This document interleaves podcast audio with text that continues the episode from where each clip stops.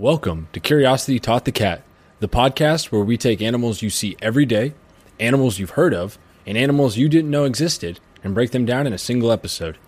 Our goal as animal lovers is to spread knowledge and awareness about the creatures we share this floating rock with. We hope you learn something new.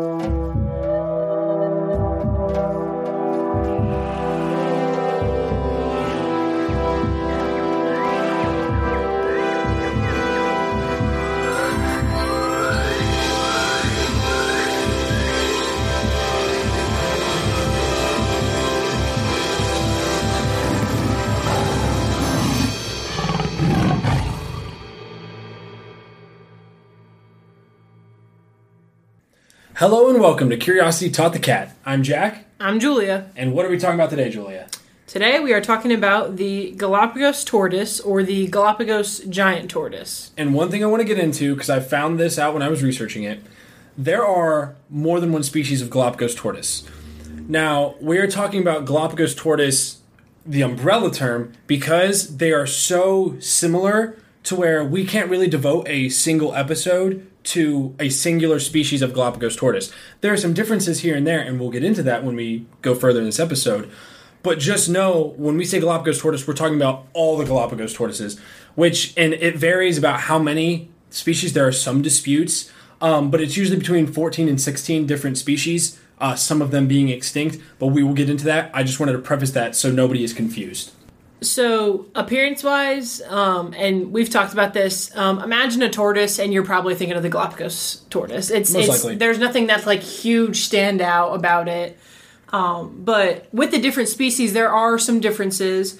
Um, it's there's differences in neck size and shell color and Shell shell, shape. Hmm. shape. Yeah, um, but overall, you know, pretty similar. Um, it's got like you know like a gray brownish color. Sometimes the shells can be like black and yellow, Mm-hmm. or the skin is black. But I mean, it's pretty standard tortoise. Yeah. I'd say so. And then size wise, they are massive. So when you probably, like Julie said, when you think tortoise, you're probably picturing Galapagos tortoises. No other tortoises in the world get this big. Um, they get up to six feet in length and can weigh up to or over 500 pounds. They are massive. Now, we say up to six feet and over 500 pounds because with the different species, there are size differences depending on how they've adapted and where they live. But just know, like, they are big. They are not small little, cute little turtles in your backyard pond. They are massive creatures. And then one other interesting thing off the bat, talking about just general stuff with the Galapagos tortoise, they are, I believe, considered the longest living land creature on Earth. I don't. I'm not sure. I'm pretty sure that's that. I don't know what else would contend with it. Um, I say that because the oldest living Galapagos tortoise on record was 175 years old. Which we see there are other creatures on Earth that will live pretty long. Like whales live a very long time if left unchecked. Um, but the Galapagos tortoises are some of the longest living creatures on Earth. Um, and I think what it is, it's like on average that tur- that tortoise lives longer than anything else. Because I know there are um, some incidences of other tortoises living like over 200 years, but it's like rare. The Galapagos, like on average, has the longest lifespan. Oh, yeah, like consistently, a Galapagos Yeah. tortoise, if not harmed by the predators, whatever it may be, the average Galapagos tortoise will live o- to be over 100 years old. Yeah. They are long living creatures. And going on that, they are the largest tortoise species in the world. Um, like we said, there's the there's the different kind, and I'm not sure exactly which Galapagos tortoise is, but it is the largest species of tortoise in the world. Yes. So, with the Galapagos tortoise, not only talking about animals, there's going to be a little bit of a history lesson here because this is super fascinating stuff in the world of science. So, the Galapagos tortoise, tortoises, are found on the Galapagos Islands. The Galapagos Islands are named such because the Spanish word for tortoise is Galapago. Mm-hmm. And when sailor Spanish sailors were exploring the region way back when I think it was the 1500s, there were so many tortoises on the island. They literally named the islands the Tortoise Islands, Yeah. the Galapagos Islands.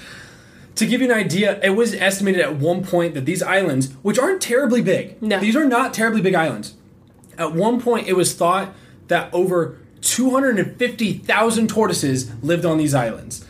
which is a little sad when you put it in perspective where only about 15,000 or around that are on those islands today. Yeah. But that's to give you an idea of wh- how abundant they were, why they were called the Tortoise Islands. That's why. So, you know, it's from the Galapagos Islands, and I saw that there are about 19 like main islands there that there's like the larger ones and the smaller ones and some uh, like little islets but there's like 19 ones where there's actually like life found on them and it's not just like a rock basically. Yep. and so the tortoise is found on about seven of these um, mainly on the islands of isabella um, pinzon and espanola are the three main ones um, where they're found today.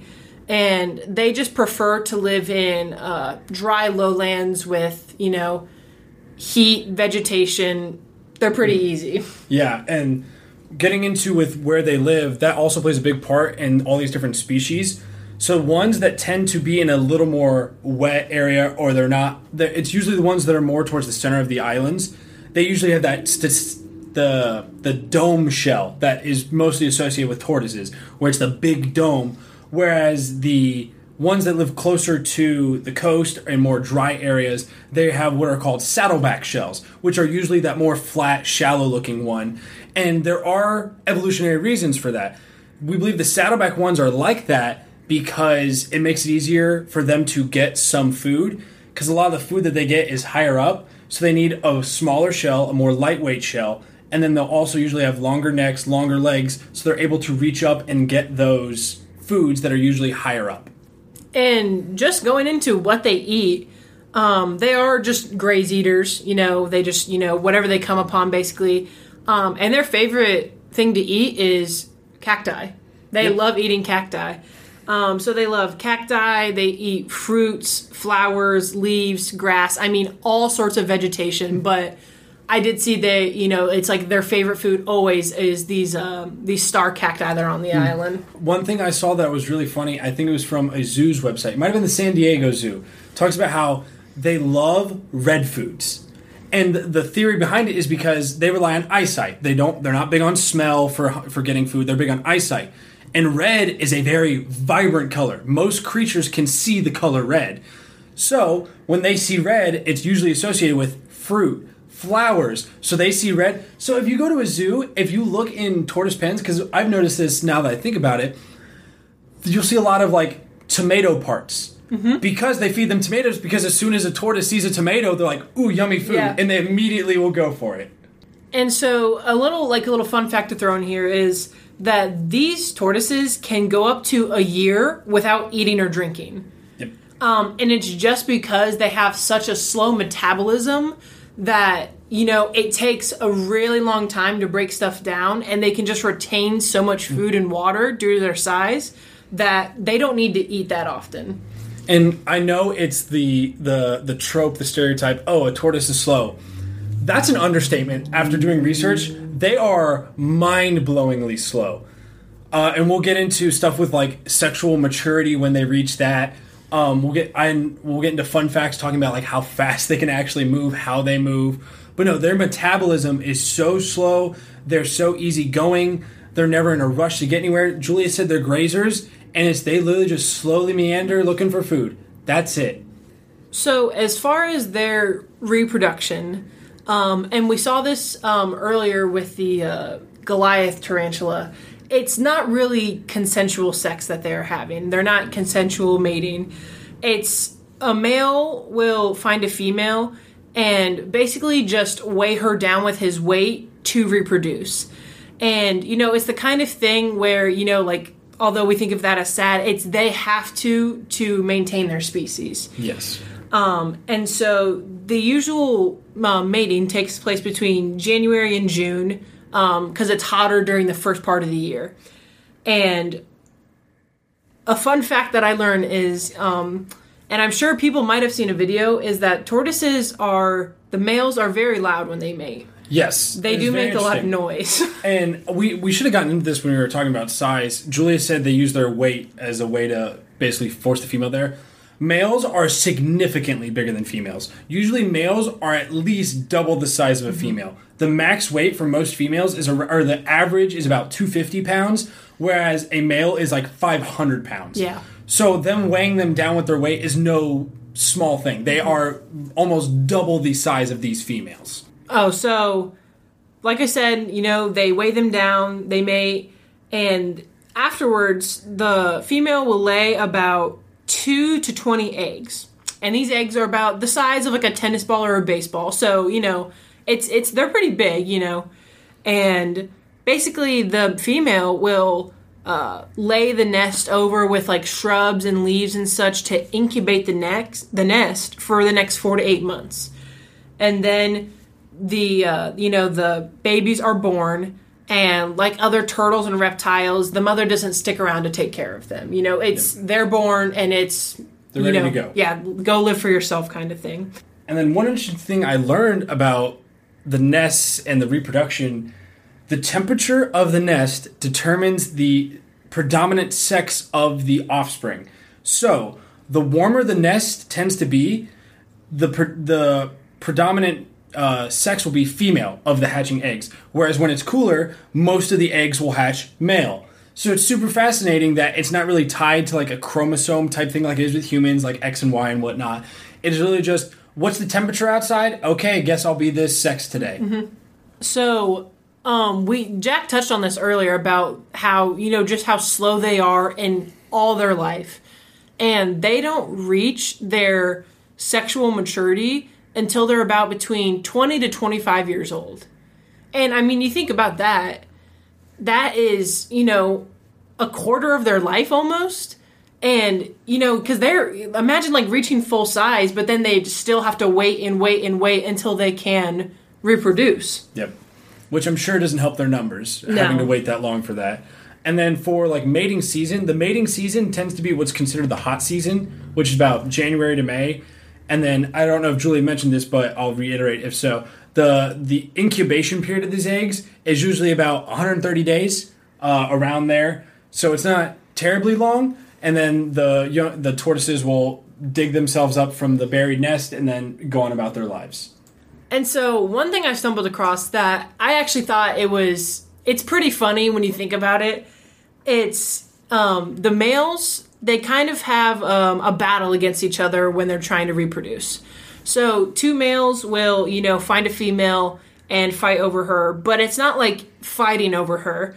Basically, they'll stand face to face with each other and stretch their necks as long as they can and have a staring contest basically. It's it's all about intimidation, looking tall, and you know, sometimes they'll bite each other's heads and stuff, but it's usually the taller tortoise gets to mate with the female. That's literally it. Yeah. And it's and I saw the one thing that I thought was funny about it. It's not even necessarily that the tortoise might be bigger. It's literally just who can stretch their neck the highest. Yeah. That's it. It has nothing to do with how big they are, what uh, strengths they have. It's just who's got the longer neck, essentially. And we talked about this with the previous episode, but um, they do practice polygamy, which is the males will have multiple mates throughout the entire year. Because although they prefer to do it in the hot season, they do rep- reproduce the entire year.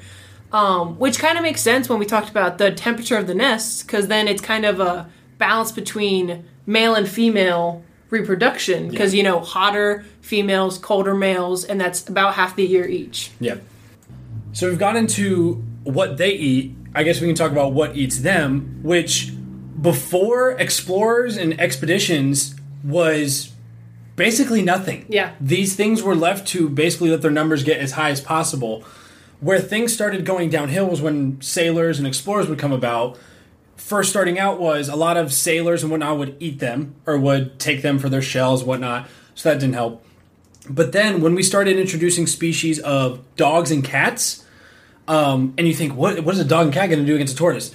They prey on the baby ones. Yeah. And that's been the biggest predator, basically, to them are invasive species, dogs and cats. They also have a competitor, sort of, with introducive donkeys, which eat a, basically the same exact diet that the tortoises eat. So it's just another species they have to compete for the same food source for. And those would be the biggest, I would say, detriments, competitors, predators, whatever, to these tortoises. And just some, I guess, tortoise turtle facts I wanted to get in just so people know, people can understand. So yes, their shells are huge. The shells are not solid. The the shells when I say the shells are not solid, obviously the outer surface is like a solid hard material that protects them. The insides are not completely solid all throughout. They're basically like a honeycomb structure that have a bunch of air pockets that makes it so it's not as light and they can carry it around and it's not too bad. And then also, contrary to what cartoons will tell you, tortoises and turtles cannot leave their shells. They are literally combined to them.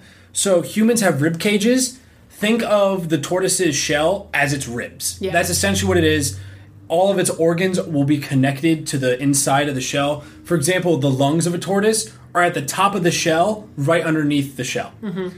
So that's the the tortoise cannot remove itself from it. It doesn't find a new shell, and it uses it as a protection mechanism. When there when there are aggressive moments or they need to protect themselves, they will sink or uh, slink back into their shell um, to protect themselves, make sure that they are safe. So that, I guess that's one thing cartoons got right. Yeah.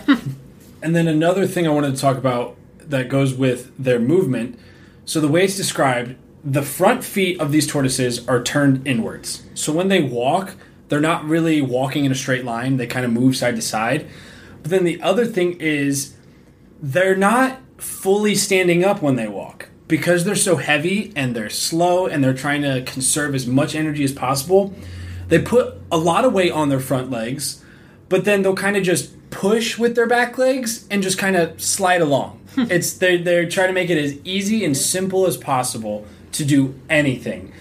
And then when we talk about slow, the one thing I wanted to mention when it comes to their speed, they travel at about 0.16 miles per hour.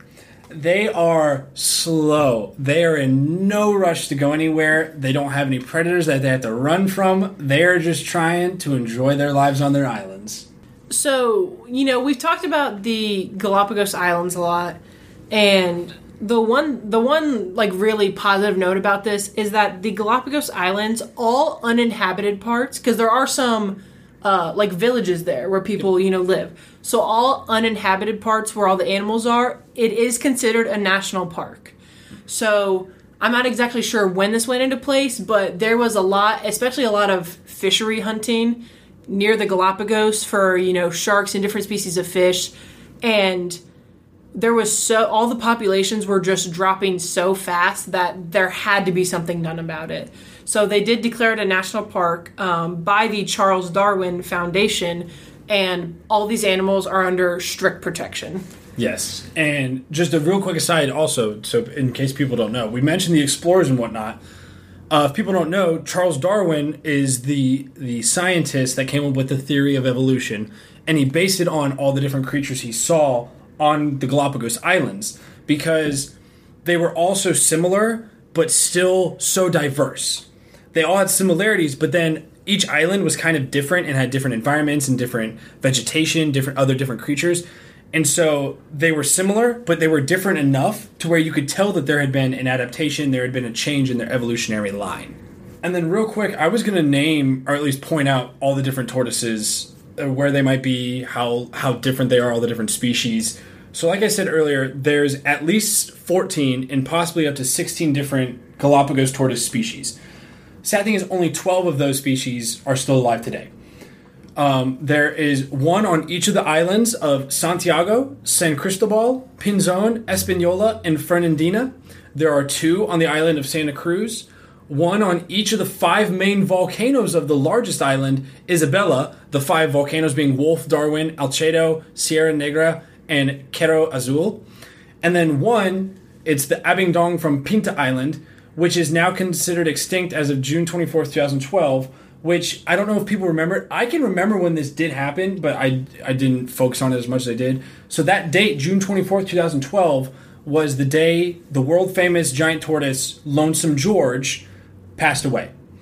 Um, he was said he was thought to be around 100 years old, and it was it was really tragic because the, he was the last living male of this the Pinta Island Galapagos tortoise species, and for three decades they tried to find him a mate because one of the big things about these tortoises is that they crossbreed. All these different species will crossbreed and they create these different hybrids between the different islands.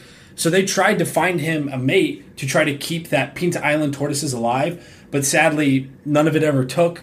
and then uh, 2012, Lone, Lonesome George passes away, and thus the Pinta Island um, tortoises have gone extinct. But where there's the sad news of extinction, there's also the interesting news that in 2019 they discovered uh, a Fernandina, which is one of the islands that I mentioned, giant tortoise, which was a species that was thought to be extinct. Now, keep in mind, these are like jungly areas, it's hard to get to, sort of thing. So, we can't explore every single square inch of the island. In 2019, we find another species we thought was extinct. It was a single female tortoise, um, but there have also been multiple tracks found that make scientists think that there could potentially be more than one of these Fernandina tortoises. But that's also really interesting. So 2012, we have one of the species go extinct. Then 2019, we find one that we thought had gone extinct but was somehow still alive. And that single female is now in a breeding center trying to boost their numbers back up if they can. And then another interesting conservation effort sort of thing about these tortoises, one of the species from the Espanola Island, under conservation efforts, grew from a population of just 14 tortoises to today there are more than a thousand of the tortoises from the Espanola Island, which is absolutely amazing. There's a Galapagos conservancy that has raised more than 7,000 of these tortoises in captivity, which is huge. And Julia mentioned earlier earlier with the Galapagos National Park sort of thing, but it is literally in law that these tor- tortoises cannot be traded, cannot be taken, cannot be killed. So they are fighting very hard to make sure we can boost their numbers back up or at least keep them stable and keep them around. And with that conservation, it's it's also they are super strict about who can go there and study these tortoises. It is, you know, things have to be planned years in advance and they are under strict supervision timeline um, just because they are all about the conservation of these tortoises, which is really nice to see. So I th- I'm sure many people have heard of the finches on the Galapagos Islands. You know the different beaks. I'm sure everyone talked about that in biology class at some yep. point in time. Um, but a fun little fact is that sometimes these tortoises will have a mutual uh, relationship with these finches and sometimes mockingbirds, and it's basically used as you know, the tortoises can extend their necks and reach high area places to get, you know, different foods. And so the bird will basically climb on this tortoise to help reach these high foods. And in return, the uh, bird will help with bugs and parasites on the tortoise. Yeah, that's that's free picking right there. Yeah that's all we have for the Galapagos tortoises, and I know this episode is a little longer than the rest, but to be fair, we were also dealing with like 12 different animals while also only talking about one. And there's just so much to talk about with all the history of the Galapagos tortoises, all the diversity of them. Uh, the Galapagos Islands are definitely probably going to be another area we revisit in the future on certain animals. Um, so stay tuned for that. Luckily, we won't have to go over all the history again since we've done it with this episode. But yeah, there you have it. There's the Galapagos tortoises. We appreciate you guys listening. Uh, be sure to follow us on Twitter at CTTC Podcast. And be sure to tune in next week for our episode on the Orca.